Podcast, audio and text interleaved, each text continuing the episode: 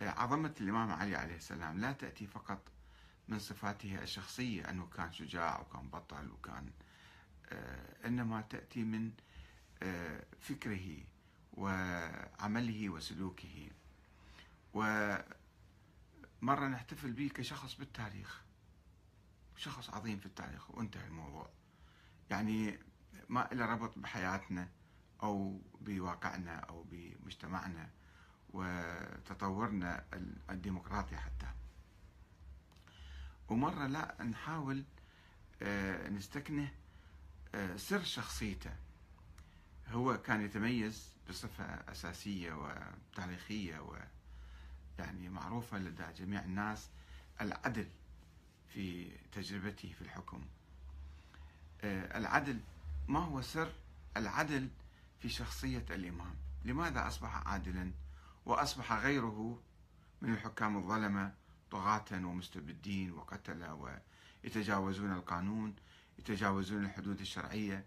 فلماذا هو التزم بحدود الله والتزم بحقوق الناس ولم يطغى عليهم؟ ما هو السر في ذلك؟ وما هو يعني رأيه في بناء المجتمعات لكي تصبح بهذا المستوى أن تعيش بعدل. الأمر يتعلق بمسألتين بشخص الإمام بفكر الإمام يعني وليس ب يعني صفاته الجسدية أو المعاجز التي تروى عنه تروى حوله. وكذلك في تعليماته وخطبه فبهذه المناسبة نقوم بجولة بالاستماع إلى الإمام أمير المؤمنين وهو يتحدث آه، عن الحقوق وعن العدل. وطبعا كما سوف ترون أن المسألة تتعلق بإيمانه بالله تعالى وخوفه من الله تعالى وإيمانه بالآخرة.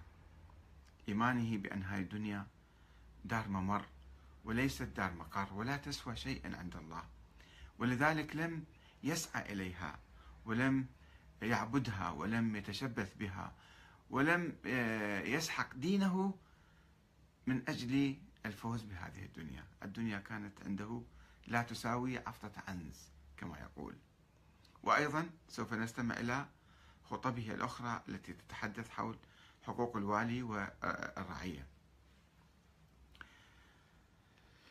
يقول الإمام أمير المؤمنين والله لئن أبيت أو أبيت على حسك السعدان مسهدا وهذا حسك معروف في الصحراء جدا قاسي.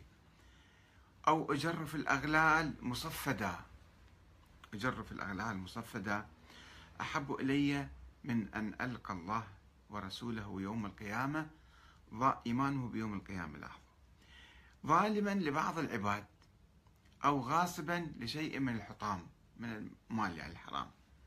كما يفعل الحكام الظلمة والمسؤولون الذين لا يؤمنون بالله تعالى.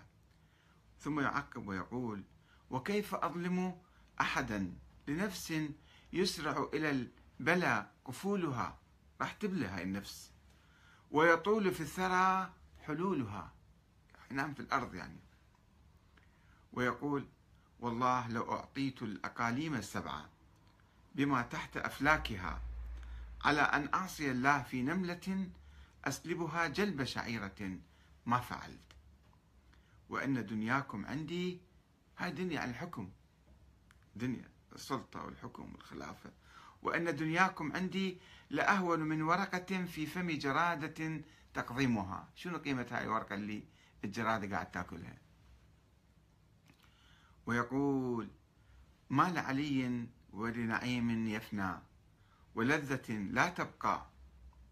ونعوذ بالله من سبات العقل وقبح الزلل وبه نستعين. أما والذي فلق الحبة وبرأ النسمة لولا حضور الحاضر وقيام الحجة بوجود الناصر. وما أخذ الله على العلماء أن لا يقاروا على كظة ظالم ولا صغب مظلوم. مسؤولية عندي يعني.